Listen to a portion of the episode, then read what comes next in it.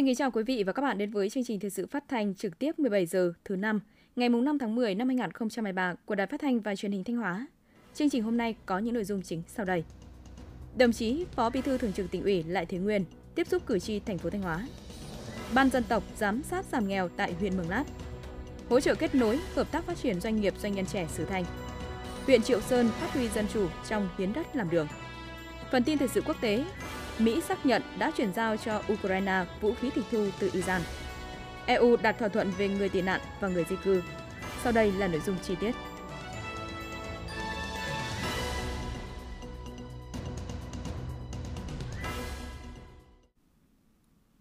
Thưa quý vị và các bạn, sáng nay, đồng chí Lại Thế Nguyên, Phó Bí thư Thường trực Tỉnh ủy, Trưởng đoàn đại biểu Quốc hội tỉnh cùng các đại biểu Cao Mạnh Linh, Ủy viên chuyên trách Ủy ban Tư pháp của Quốc hội, Cầm Thị Mẫn, đại biểu Quốc hội chuyên trách đã tiếp xúc với cử tri thành phố Thanh Hóa.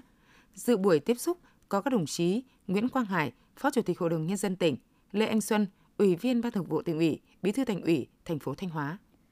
Tại các buổi tiếp xúc, đại diện đoàn đại biểu Quốc hội tỉnh Thanh Hóa đã thông báo dự kiến nội dung chương trình kỳ họp thứ sáu Quốc hội khóa mười lăm và kết quả trả lời ý kiến kiến nghị của cử tri gửi đến đoàn đại biểu Quốc hội Thanh Hóa tại kỳ họp thứ năm. Cử tri thành phố Thanh Hóa đánh giá cao tinh thần trách nhiệm của các đại biểu Quốc hội tỉnh Thanh Hóa tại các kỳ họp Quốc hội, qua đó góp phần cùng Quốc hội quyết định các vấn đề lớn, đáp ứng đòi hỏi của tình hình thực tế, có tác động quan trọng đến phát triển kinh tế xã hội của đất nước. Cử tri thành phố Thanh Hóa đã nêu lên những bất cập tồn tại và những vấn đề nảy sinh trong thực tế làm ảnh hưởng đến việc thực hiện nhiệm vụ chính trị và phát triển kinh tế xã hội tại địa bàn. Đồng thời kiến nghị đoàn đại biểu Quốc hội tỉnh Thanh Hóa đề xuất các cấp có thẩm quyền xem xét việc bổ sung biên chế công chức hành chính cho thành phố Thanh Hóa tương đương các đô thị loại một trên toàn quốc và tăng số lượng cấp phó các phòng chuyên môn để phù hợp với đặc thù của đô thị. Kiến nghị Quốc hội, Chính phủ giao Bộ Giao thông Vận tải cùng với các bộ ngành trung ương sớm giải quyết dứt điểm các vướng mắc về hợp đồng dự án, đôn đốc chỉ đạo Công ty Cổ phần bê o tê Đường Chánh Thanh Hóa sửa chữa kịp thời các hư hỏng trên tuyến đường Chánh thành phố Thanh Hóa nhằm đảm bảo an toàn giao thông. Cử tri thành phố cũng kiến nghị các cơ quan chức năng có hướng dẫn cụ thể đối với từng trường hợp cơ sở, nhà đất thuộc danh mục thu hồi đất để phát triển kinh tế xã hội.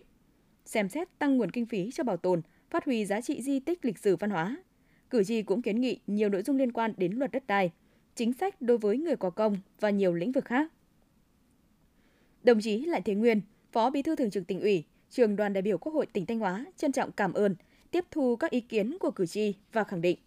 đây là những ý kiến hết sức xác đáng, thể hiện tâm huyết, trí tuệ và trăn trở của cử tri thành phố đối với sự phát triển của quê hương đất nước. Đoàn đại biểu Quốc hội nghiêm túc tiếp thu và sẽ phản ánh trung thực, đầy đủ đến Quốc hội, các cơ quan của Quốc hội, Chính phủ, các bộ ngành trung ương. Các kiến nghị thuộc thẩm quyền của tỉnh, đoàn sẽ gửi đến Hội đồng Nhân dân, Ủy ban Nhân dân tỉnh và các ngành của tỉnh xem xét giải quyết. Đồng chí Trưởng đoàn đại biểu Quốc hội Thanh Hóa thông tin thêm về nội dung kỳ họp thứ sáu Quốc hội khóa mười lăm với hai nội dung quan trọng là công tác lập pháp và quyết định một số vấn đề kinh tế quan trọng của đất nước, đồng thời làm rõ thêm một số vấn đề cử tri nêu. Đồng chí đề nghị thành phố Thanh Hóa quan tâm giải quyết những kiến nghị của cử tri thuộc thẩm quyền, đồng thời mong muốn cử tri thành phố Thanh Hóa sẽ tiếp tục nêu cao tinh thần, ý thức trách nhiệm, có nhiều đóng góp tích cực cho phát triển kinh tế xã hội của địa phương và của tỉnh. Trong hai ngày, mùng bốn và mùng năm tháng mười, đoàn giám sát của Ban dân tộc Hội đồng Nhân dân tỉnh do đồng chí Nguyễn Văn Hùng, Ủy viên Ban Thường vụ, Trưởng Ban Tổ chức Tỉnh ủy, Trưởng Ban dân tộc Hội đồng Nhân dân tỉnh làm trưởng đoàn đã có buổi giám sát việc thực hiện chương trình mục tiêu quốc gia giảm nghèo bền vững từ năm hai nghìn không trăm hai mươi mốt đến ngày ba tháng mười năm hai nghìn không trăm hai mươi ba trên địa bàn huyện Mường Lát, cùng tham gia có đại diện lãnh đạo một số ban, sở ngành cấp tỉnh. Theo báo cáo của Ủy ban Nhân dân huyện Mường Lát, giai đoạn hai nghìn không trăm hai mươi mốt đến hai nghìn không trăm hai mươi ba, công tác giảm nghèo bền vững được huyện chỉ đạo thực hiện đồng bộ, kịp thời. Ban chỉ đạo thực hiện chương trình mục tiêu quốc gia giảm nghèo bền vững luôn được kiện toàn kịp thời. Các thành viên luôn nêu cao trách nhiệm, bám nắm các điểm chỉ đạo, kiểm tra giám sát việc thực hiện các chương trình. Đến năm hai nghìn không trăm hai mươi hai, toàn huyện còn bốn nghìn hai trăm lẻ ba hộ nghèo. Ước đến ngày ba mươi mốt tháng mười hai năm hai nghìn không trăm hai mươi ba, tỷ lệ hộ nghèo toàn huyện còn ba mươi chín phẩy ba mươi tư phần trăm. Thu nhập của hộ nghèo ngày càng tăng lên, thu nhập bình quân khu vực nông thôn vượt một phẩy năm triệu đồng một người một tháng, khu vực thành thị vượt hai triệu đồng một người một tháng. Phát biểu tại buổi giám sát, đồng chí Nguyễn Văn Hùng, Ủy viên Ban Thường vụ, Trưởng Ban Tổ chức Tỉnh ủy, Trưởng Ban dân tộc Hội đồng Nhân dân tỉnh, Trưởng đoàn giám sát khẳng định, Mường Lát là huyện hết sức khó khăn của tỉnh, địa hình phức tạp, chia cắt, khí hậu khắc nghiệt, dẫn đến những khó khăn trong việc phát triển kinh tế xã hội, quốc phòng an ninh và ảnh hưởng đến việc thực hiện chương trình mục tiêu quốc gia giảm nghèo. Tuy nhiên, bước vào thực hiện chương trình mục tiêu quốc gia giảm nghèo bền vững, huyện nhận được sự quan tâm của Đảng, Nhà nước, đặc biệt là tỉnh ủy Thanh Hóa đã ban hành nghị quyết số mười một ngày hai mươi chín tháng chín năm hai nghìn không trăm hai mươi hai của Ban Thường vụ Tỉnh ủy về xây dựng và phát triển huyện Mường Lát đến năm hai nghìn không trăm ba mươi, tầm nhìn đến năm hai nghìn không trăm bốn mươi lăm. Song vấn đề đặt ra cho huyện là phương pháp và cách làm để làm sao mục đích cuối cùng là huyện phát triển nhanh, bền vững. Đạt được kết quả đó, bên cạnh việc tranh thủ sự hỗ trợ của nhà nước, còn là sự nỗ lực cố gắng của cả hệ thống chính trị trong huyện đã tích cực, chủ động có những cách làm bài bản, đồng bộ, tích cực phối hợp lồng ghép công tác giảm nghèo với rất nhiều chương trình, mục tiêu khác. Trong thời gian tới, đồng chí đề nghị Ban chỉ đạo chương trình mục tiêu quốc gia giảm nghèo bền vững của huyện cần tập trung lãnh đạo, chỉ đạo thực hiện chương trình mục tiêu quốc gia giảm nghèo một cách bền vững, thực hiện tốt việc lồng ghép các chương trình phát triển kinh tế xã hội, nông thôn mới, nghị quyết số mười một ngày hai mươi chín tháng chín năm hai nghìn không trăm hai mươi hai của Ban Thường vụ Tỉnh ủy về xây dựng và phát triển huyện Mường Lát đến năm hai nghìn không trăm ba mươi, tầm nhìn đến năm hai nghìn không trăm bốn mươi lăm để hỗ trợ thực hiện cùng chương trình giảm nghèo.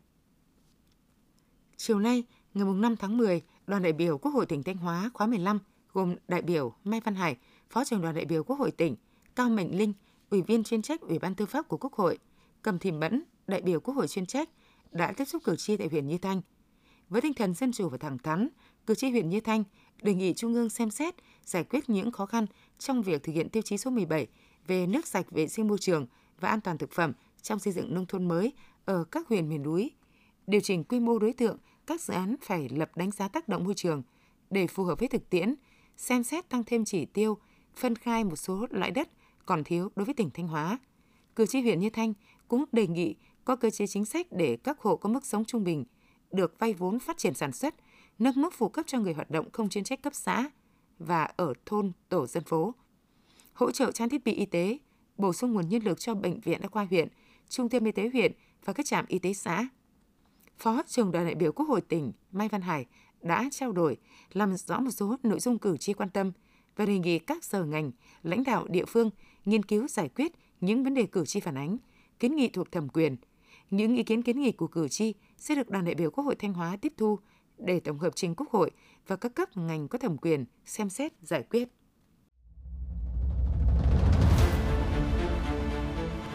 Xuân Mậu Tuất năm một nghìn bốn trăm mười tám, tại vùng đất Lam Sơn, Bình Định Vương Lê Lợi, người con của quê hương Thọ Xuân, Thanh Hóa, đã dựng cờ khởi nghĩa, đánh đuổi quân Minh xâm lược. Trải qua mười năm nếm mật nằm gai, khởi nghĩa Lam Sơn kết thúc thắng lợi, trở thành mốc son rực rỡ trong lịch sử giữ nước của dân tộc Việt Nam. Tháng tư năm một nghìn bốn trăm hai mươi tám,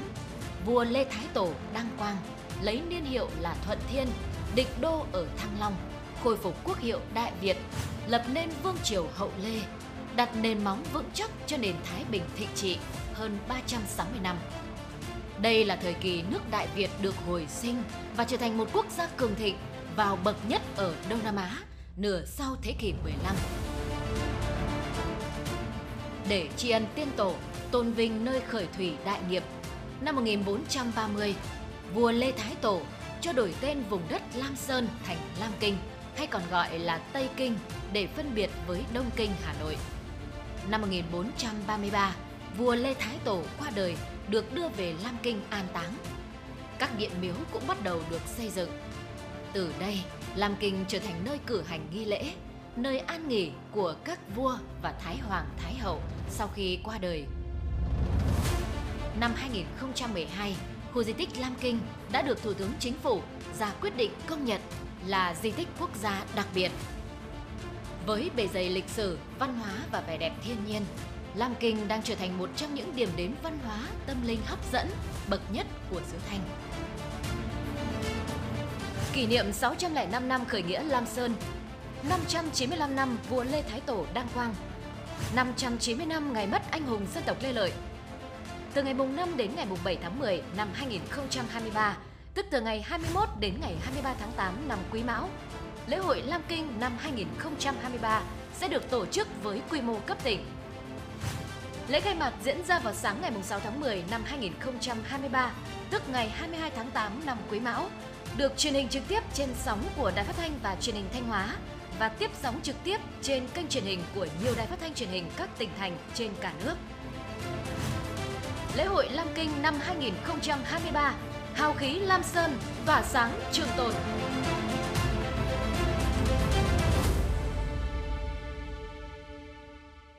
Ngày năm tháng mười, Ban tổ chức lễ hội Lam Kinh năm hai nghìn không trăm hai mươi ba đã tổng duyệt chương trình khai mạc lễ hội kỷ niệm sáu trăm lẻ năm năm khởi nghĩa Lam Sơn, năm trăm chín mươi lăm năm vua Lê Thái Tổ đăng quang, năm trăm chín mươi năm ngày mất của anh hùng dân tộc Lê Lợi. Dự buổi tổng duyệt có đồng chí Đỗ Thanh Tùng, Phó Chủ tịch Ủy ban nhân dân tỉnh, trưởng ban tổ chức lễ hội Lam Kinh năm hai nghìn không trăm hai mươi ba, đại diện các ban, sở ngành và các đơn vị liên quan. Chương trình khai mạc lễ hội Lam Kinh năm hai nghìn không trăm hai mươi ba sẽ gồm phần lễ và phần hội. Sau phần lễ sẽ diễn ra chương trình nghệ thuật sân khấu thực cảnh với chủ đề Khởi nghĩa Lam Sơn, dấu son rực rỡ,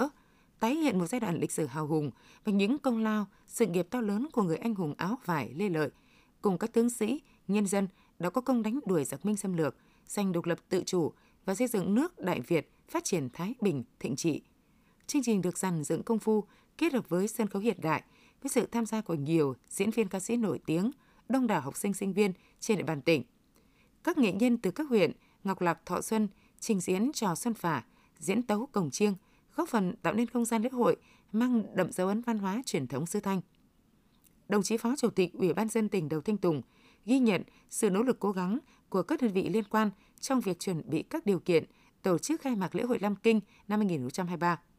Đồng chí Phó Chủ tịch Ủy ban nhân dân tỉnh cho rằng chương trình nghệ thuật cơ bản đáp ứng được yêu cầu về nội dung, hình thức. Trên cơ sở góp ý của các đại biểu, ekip sáng tạo cần tập trung điều chỉnh, bổ sung, hoàn thiện chương trình, phối hợp với Đài Phát thanh Truyền hình Thanh Hóa, sử dụng các hình ảnh trình chiếu phù hợp.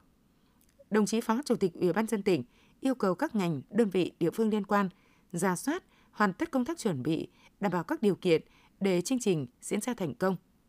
Lễ hội Lam Kinh năm hai nghìn không trăm hai mươi ba kỷ niệm sáu trăm lẻ năm năm khởi nghĩa Lam Sơn, năm trăm chín mươi lăm năm vua Lê Thái Tổ đăng quang, năm trăm chín mươi năm ngày mất của anh hùng dân tộc Lê Lợi và lễ hội Lam Kinh năm hai nghìn không trăm hai mươi ba sẽ chính thức khai mạc vào tám giờ sáng ngày sáu tháng mười, tức ngày hai mươi hai tháng tám năm Quý Mão, tại khu di tích quốc gia đặc biệt Lam Kinh,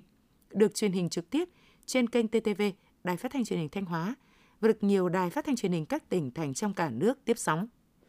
Nhân dịp kỷ niệm sáu trăm lẻ năm năm khởi nghĩa Lam Sơn, năm trăm chín mươi lăm năm vua Lê Thái Tổ đăng quang, năm trăm chín mươi năm ngày mất của anh hùng dân tộc Lê Lợi, sáng mùng năm tháng mười, tức hai mươi mốt tháng tám năm Quý Mão, huyện Ngọc Lặc đã tổ chức lễ dâng hương tại đền thờ Trung Túc Vương Lê Lai ở làng Thành Sơn, xã Kiền Thọ. Trong không khí thành kính và trang nghiêm, các đại biểu, nhân dân và du khách đã dâng hương, ôn lại truyền thống hào hùng của dân tộc, tri ân công đức của anh hùng dân tộc Lê Lợi, người đã làm rạng danh non sông, đất nước, cũng như vùng đất xứ Thanh địa linh nhân kiệt, tri ân công lao to lớn của các tướng sĩ nghĩa quân Lam Sơn và các bậc tiền nhân.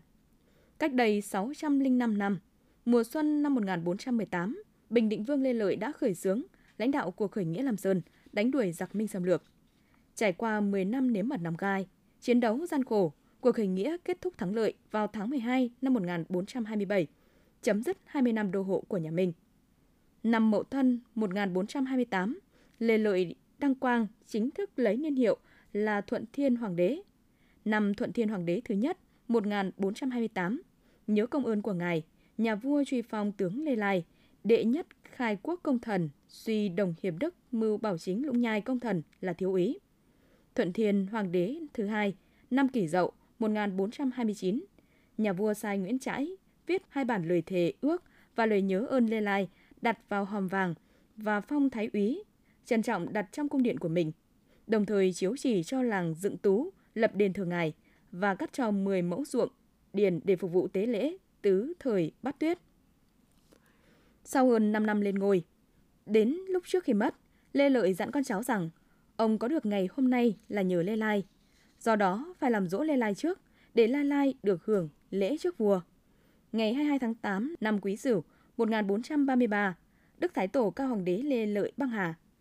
Các vua nối ngôi về sau, theo lời dặn của Đức Thái Tổ, đã cúng dỗ Lê Lai vào ngày hai mươi mốt tháng tám, để ngày hai mươi hai tháng tám làm dỗ đức vua. Từ đó trong dân gian có câu, hầm mốt Lê Lai, hầm hai Lê Lợi. Đền thờ Trung Túc Vương Lê Lai, đền Tép, được xây dựng tại quê hương ông, làng Thành Sơn, xã Kiền Thọ, là nơi hậu thế tỏ lòng thành kính, ngưỡng vọng bậc danh tướng nhà Lê, tấm gương sáng về lòng trung quân báo quốc, đồng thời để tưởng nhớ công đức của ông. Việc tổ chức lễ dâng hương nhằm tôn vinh sự hy sinh cao cả của vị danh nhân này, đồng thời tôn vinh sự hy sinh cao cả của các tướng sĩ, nghĩa quân Lam Sơn đã có công trong lịch sử dựng nước và giữ nước đầu thế kỷ mười lăm, đồng thời góp phần giáo dục truyền thống yêu nước, niềm tự hào dân tộc trong các tầng lớp nhân dân. Từ đó, nêu cao tinh thần đoàn kết, quyết tâm cao, phấn đấu xây dựng thành công huyện nông thôn mới trước năm hai nghìn không trăm hai mươi lăm và là một trong ba huyện khá đứng đầu khu vực miền núi tỉnh Thanh Hóa. Thưa quý vị và các bạn, đến với khu di tích quốc gia đặc biệt Lam Kinh, du khách không chỉ đắm mình trong mạch nguồn huyền bí giữa rừng thiêng ngàn xanh với những chiến công oanh liệt của nghĩa quân Lam Sơn mà còn có thể thưởng thức những sản vật nổi tiếng của vùng đất này. Mỗi sản vật giới thiệu cho du khách đều được chọn lọc và chuẩn bị tỉ mỉ. Nó không chỉ là sản phẩm hội tụ tinh hoa của đất và người, mà còn chứa đựng tình cảm của người dân nơi đây muốn gửi tới du khách gần xa. Đến với Lam Kinh vào những ngày đầu thu, chúng tôi cảm nhận được rõ nét sự thanh bình cũng như rất mực linh thiêng của khu di tích quốc gia đặc biệt này. Không chỉ được đắm mình trong không gian lịch sử, văn hóa, kiến trúc nghệ thuật, chúng tôi còn được các thuyết minh viên giới thiệu về sản vật nổi tiếng trên đất Lam Kinh. Với đôi bàn tay khéo léo, khối óc sáng tạo của mình, người dân nơi đây đã chế biến các nông phẩm mộc mạc bình dị, dễ kiếm, dễ tìm như thịt, đậu, lạc, gạo thành những món ăn mà bất cứ ai thưởng thức cũng thấy ấn tượng bởi phong vị đậm đà, thơm ngon và rất riêng biệt. Nổi bật như bánh gai tứ trụ, bánh răng bừa Thọ Lập, kẹo lạc xìu, nem chua, nem nướng. Chị Hoàng Thị Hiền, thuyết minh viên khu di tích quốc gia đặc biệt Lam Kinh cho biết thêm. Du khách thập phương đến với Lam Kinh thì ngày càng đông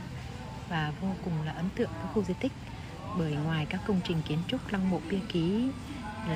cái quần thể khu di tích gắn liền với một cái giai đoạn lịch sử, mà còn vô cùng ấn tượng với những cái sản vật địa phương, những cái sản phẩm ô cốp mà đã được công nhận, bánh gai tứ trụ này, nem chua nem nướng này, hay là kẹo lạc xìu này, thì du khách thập phương cũng rất là thích những cái sản vật này. Theo chị Bùi Thị Mai, Ban Quản lý Quản nước Công đoàn Lam Kinh chia sẻ, mỗi sản phẩm đều được các gian hàng lựa chọn kỹ lưỡng trước khi giới thiệu đến du khách. Bởi không chỉ muốn giới thiệu sự khéo léo, tinh tế của con người nơi đây qua các sản vật, mà còn để khách yêu quý những sản vật trứ danh của Lam Kinh và muốn trở lại. Ở đây thì chúng tôi ưu tiên là giới thiệu những cái sản phẩm đầu tiên là có về chất lượng, ưu tiên bán những cái sản phẩm ô cốp của của trong tỉnh và nhất là ở trong huyện Thọ Xuân ở đây, và khách đến đây thì rất là thích, người ta ăn thử, thưởng thức thử và mua về làm quà rất là nhiều. Chúng tôi đã phối hợp với các cơ sở có uy tín, có thương hiệu để đảm bảo được cung ứng đầy đủ cho khách trong dịp lễ hội. Đến với Lam Kinh mà không thưởng thức những sản vật trứ danh ở đây thì quả là thiếu sót, bởi mỗi sản vật đều chứa đựng hồn đất, tình người của mảnh đất này.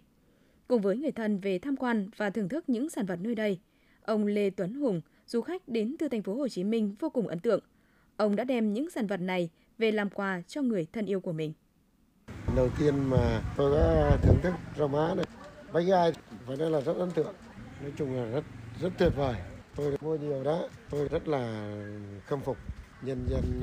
địa phương. Lần theo tiến trình dựng nước giữ nước của dân tộc, Lam Kinh không chỉ khẳng định vị thế là mảnh đất địa linh nhân kiệt, nơi tinh hoa văn hóa hội tụ, mà ẩn sâu trong hương vị ẩm thực Lam Kinh luôn gắn với những sự tích huyền thoại của các vị vua, anh hùng, hào kiệt trong lịch sử. Dù dấu ấn lịch sử có phai mờ theo năm tháng, thì những nét đặc sắc trong những sản vật ấy vẫn còn lưu mãi. Để ngày nay, người dân nơi đây luôn tự hào, tự tin về những sản vật quê hương để giới thiệu tới bạn bè, du khách tới tham quan, chiêm bái tại Lam Kinh. Thưa quý vị và các bạn, với tinh thần tiên phong đổi mới, kiến tạo giá trị, nhiệm kỳ hai nghìn không trăm mười tám đến hai nghìn không trăm hai mươi ba, Hội Doanh nhân trẻ tỉnh Thanh Hóa đã tích cực sáng tạo trong hoạt động, triển khai nhiều chương trình đồng hành, hỗ trợ doanh nghiệp hội viên nâng cao năng lực quản lý, điều hành và dẫn dắt, thúc đẩy phong trào khởi nghiệp đổi mới sáng tạo tại địa phương. Qua đó, thực sự trở thành mái nhà chung kết nối, hỗ trợ các doanh nghiệp doanh nhân trẻ phát triển sản xuất kinh doanh. Bài viết của phóng viên Thanh Thảo. Tổ chức thăm hỏi, nắm bắt tình hình sản xuất kinh doanh của doanh nghiệp hội viên là một trong những hoạt động luôn được Hội Doanh nhân trẻ Thanh Hóa quan tâm thực hiện. Chỉ tính trong nhiệm kỳ hai nghìn không trăm mười tám đến hai nghìn không trăm hai mươi ba, Hội đã tổ chức một trăm mười tám lượt đoàn đi thăm hỏi, động viên, chia sẻ doanh nghiệp hội viên trên địa bàn, qua đó nắm bắt những vướng mắc khó khăn của hội viên, kịp thời phản ánh với các cơ quan chức năng. Ngoài ra, Hội còn tổ chức khoảng bốn mươi lớp đào tạo, bồi dưỡng nâng cao năng lực quản trị cho doanh nghiệp, mười chương trình cà phê doanh nhân trẻ và các nội dung trao đổi kinh nghiệm sản xuất kinh doanh, tập huấn nâng cao năng lực cạnh tranh và xây dựng thương hiệu cho các doanh nghiệp, tạo môi trường để các doanh nghiệp được giao lưu, mở rộng hợp tác tìm kiếm thị trường. Chị Trịnh Hồng Nhung, giám đốc công ty trách nhiệm hữu hạn phát triển i quy tỉnh Thanh Hóa nói. Các cái tổ chức hoạt động của hội trong những năm vừa qua thì mình thấy rất là phong phú và đa dạng. Và bên cạnh đấy là nó rất là thiết thực và ý nghĩa với hội viên. Thì bản thân tôi học hỏi được rất là nhiều điều, mở mang được nhiều cái kiến thức cho bản thân cũng như là mở rộng cái mối quan hệ và các cái đối tác cho cái doanh nghiệp của mình. Anh Nguyễn Hữu Thế, giám đốc công ty cổ phần truyền thông a đê vê tê vê nói. Đối với những doanh nghiệp khởi nghiệp thì luôn luôn gặp phải các cái vướng mắc như là thị trường, tài chính, quản trị. Thì khi tham gia hội thì chúng tôi nhận được những sự hỗ trợ, chia sẻ về kiến thức, tư vấn hỗ trợ về tài chính. Đồng thời hội cũng giới thiệu doanh nghiệp của tôi đến các ngân hàng uy tín trên địa bàn để giao dịch. Ngoài vai trò kết nối hỗ trợ doanh nghiệp, doanh nhân trẻ, Hội Doanh nhân trẻ Thanh Hóa còn tham gia nhiều chương trình giao lưu doanh nhân với giảng đường, các cuộc thi sinh viên khởi nghiệp, cuộc thi ý tưởng khởi nghiệp trong đoàn viên thanh niên tỉnh Thanh Hóa và đỡ đầu trong nhiều dự án kinh doanh, góp phần thúc đẩy phong trào khởi nghiệp, đổi mới sáng tạo tại địa phương. Đến nay, hội đã thu hút sự tham gia của ba trăm tám mươi ba doanh nghiệp ở nhiều lĩnh vực ngành nghề khác nhau. Hội cũng đã phát triển hệ thống tám câu lạc bộ doanh nghiệp trẻ. Các hoạt động hỗ trợ, gắn kết hội viên đã giúp các doanh nghiệp trẻ Thanh Hóa nâng cao hiệu quả sản xuất kinh doanh, góp phần giải quyết việc làm thường xuyên cho hơn bốn mươi nghìn lao động. Đồng chí Nguyễn Văn Thi, Ủy viên Ban Thường vụ Tỉnh ủy, Phó Chủ tịch Thường trực Ủy ban nhân dân tỉnh Thanh Hóa cho biết. Hội Doanh nhân trẻ tỉnh Thanh Hóa là được thành lập sớm, là một tổ chức hội tôi cho rằng là tiên phong trong vấn đề phát triển doanh nghiệp, hỗ trợ doanh nghiệp, đồng hành cùng doanh nghiệp. Và trong đó thì tôi thấy là một chặng đường dài của Hội Doanh nhân trẻ tỉnh Thanh Hóa cũng đã có cái sự lan tỏa rất lớn trong vấn đề khởi nghiệp của tỉnh. Là cầu nối giữa cơ quan nhà nước với các doanh nhân trẻ, đồng thời tích cực kết nối, giao thương trong cộng đồng doanh nghiệp trẻ. Và chính quyền tỉnh Thanh Hóa thì chúng tôi cam kết là tiếp tục sẽ cải cách hành chính, đồng hành cùng với các doanh nhân trẻ tỉnh Thanh Hóa để làm sao đó là tạo một cái động lực, uh, uh, động lực để mà thúc đẩy cái phát triển của doanh nghiệp. Anh Nguyễn Xuân Hưng, Chủ tịch Hội Doanh nhân trẻ tỉnh Thanh Hóa nói. Nhiệm kỳ tới, với tinh thần tiên phong đổi mới kiến tạo giá trị, hội sẽ tổ chức nhiều hoạt động thiết thực nhằm kết nối doanh nghiệp hội viên, nâng cao năng lực cạnh tranh và giúp đỡ những doanh nghiệp khởi nghiệp. Qua đó, xây dựng một Hội Doanh nhân trẻ Thanh Hóa vững mạnh, xứng tầm với doanh nghiệp xứ Thanh. Đại hội Doanh nhân trẻ Thanh Hóa lần thứ bảy, nhiệm kỳ hai nghìn không trăm hai mươi ba đến hai nghìn không trăm hai mươi tám diễn ra trong bối cảnh nền kinh tế thế giới và trong nước đang đứng trước nhiều thời cơ và thách thức đan xen, đòi hỏi sự nỗ lực đóng góp nhiều hơn nữa của đội ngũ doanh nghiệp doanh nhân. Việc tiếp tục đổi mới nội dung, chương trình hành động, gắn kết phát triển hội viên của Hội Doanh nhân trẻ Thanh Hóa sẽ là cơ sở quan trọng góp phần xây dựng lớp doanh nhân trẻ Thanh Hóa tiên phong, có tâm, có tầm, có khát vọng, chung sức xây dựng quê hương đất nước hùng cường và thịnh vượng. Sáng mùng năm tháng mười, Sở Ngoại vụ phối hợp với Ủy ban nhân dân thành phố Sầm Sơn tổ chức tập huấn cập nhật thông tin về biển đảo và phổ biến chính sách về chủ quyền biển đảo cho cán bộ, lãnh đạo thành phố, các phường xã và ngư dân ven biển của thành phố Sầm Sơn. Hơn hai trăm cán bộ, lãnh đạo thành phố, các phường xã và ngư dân ven biển của thành phố Sầm Sơn đã được các báo cáo viên của Ban Tuyên giáo Tỉnh ủy, Công an tỉnh, Sở Thông tin và Truyền thông, Sở Nông nghiệp và Phát triển Nông thôn tỉnh Thanh Hóa truyền đạt bốn chuyên đề: công tác bảo vệ chủ quyền biển đảo và những nội dung cơ bản của đề án, tăng cường đảm bảo an ninh trật tự, an toàn cho nhân dân và các hoạt động kinh tế biển đảo tỉnh Thanh Hóa, triển khai phương án đảm bảo thông tin liên lạc đối với tàu cá trên địa bàn tỉnh Thanh Hóa, tổng quan về nghề cá, các văn bản pháp luật liên quan và xử lý vi phạm hành chính trong lĩnh vực thủy sản, một số vấn đề về tình hình Biển Đông thời gian gần đây. Qua đó cập nhật những thông tin mới nhất về công tác biển đảo cho cán bộ lãnh đạo thành phố Sầm Sơn, các phường và ngư dân ven biển, nâng cao nhận thức và trách nhiệm của mỗi tổ chức cá nhân về đoàn kết giữ gìn an ninh trật tự, bảo vệ toàn vẹn chủ quyền biển đảo thiêng liêng của Tổ quốc theo đúng luật pháp Việt Nam và quốc tế. Sáng mùng năm tháng mười, Huyện ủy Như Xuân tổ chức hội nghị biểu dương điển hình dân vận khéo giai đoạn hai nghìn không trăm hai mươi mốt đến hai nghìn không trăm hai mươi ba, kỷ niệm chín mươi ba năm ngày truyền thống công tác dân vận của Đảng, mười lăm tháng mười năm một nghìn chín trăm ba mươi, mười lăm tháng mười năm hai nghìn không trăm hai mươi ba, kỷ niệm ba mươi năm thành lập Ban Dân vận Huyện ủy Nghi Xuân, mười lăm tháng mười năm một nghìn chín trăm chín mươi ba, mười lăm tháng mười năm hai nghìn không trăm hai mươi ba. Tại hội nghị, các đại biểu đã ôn lại chín mươi ba năm ngày truyền thống công tác dân vận của Đảng, mười lăm tháng mười năm một nghìn chín trăm ba mươi, mười lăm tháng mười năm hai nghìn không trăm hai mươi ba, ba mươi năm thành lập Ban Dân vận Huyện ủy Nghi Xuân, mười lăm tháng mười năm một nghìn chín trăm chín mươi ba, mười lăm tháng mười năm hai nghìn không trăm hai mươi ba. Trong giai đoạn hai nghìn không trăm hai mươi mốt đến hai nghìn không trăm hai mươi ba, bám sát sự chỉ đạo của Trung ương, của Ban Thường vụ Tỉnh ủy, Ban Thường vụ Huyện ủy đã tập trung lãnh đạo chỉ đạo, triển khai thực hiện nhiều mô hình dân vận khéo, tạo sự lan tỏa sâu rộng ở các địa phương, các ngành, các cơ quan đơn vị trên tất cả các lĩnh vực. Trong lĩnh vực kinh tế đã xuất hiện nhiều điển hình tiêu biểu sản xuất kinh doanh, chuyển đổi cây trồng, vật nuôi, xây dựng trang trại, phát triển tiểu thủ công nghiệp, dịch vụ, giảm nghèo, xây dựng nông thôn mới. Trong lĩnh vực văn hóa và xây dựng hệ thống chính trị, Ban Thường vụ Huyện ủy đã chỉ đạo Ban Dân vận huyện triển khai xây dựng các mô hình dân vận khéo với nhiều cách làm sáng tạo phù hợp với điều kiện phát triển của địa phương. Trong đó có những mô hình tiêu biểu như mô hình mẹ đỡ đầu kết nối yêu thương của Hội Liên hiệp Phụ nữ, mô hình dân vận khéo gắn với việc thực hiện quy chế dân chủ ở cơ sở và công tác xây dựng chỉnh đốn Đảng, mô hình chính quyền thân thiện vì nhân dân phục vụ tại thị trấn Yên Cát, xã Hóa Quỳ, xã Bình Lương. Giai đoạn hai nghìn không trăm hai mươi mốt đến hai nghìn không trăm hai mươi ba, huyện Như Xuân đã xây dựng được sáu mươi bảy mô hình tập thể, hai mươi sáu mô hình cá nhân dân vận khéo trên các lĩnh vực. Tại hội nghị, Ban Thường vụ Huyện ủy Như Xuân đã biểu dương, khen thưởng cho ba mươi cá nhân tiêu biểu trong thực hiện công tác dân vận khéo giai đoạn hai nghìn không trăm hai mươi mốt đến hai nghìn không trăm hai mươi ba. Những năm qua, cấp ủy chính quyền các cấp trên địa bàn huyện Triệu Sơn luôn chú trọng lãnh đạo, chỉ đạo thực hiện tốt quy chế dân chủ ở cơ sở, đảm bảo quyền làm chủ, tạo sự đồng thuận của nhân dân trong hiến đất làm đường giao thông. Phản ánh của phóng viên Trần Hà.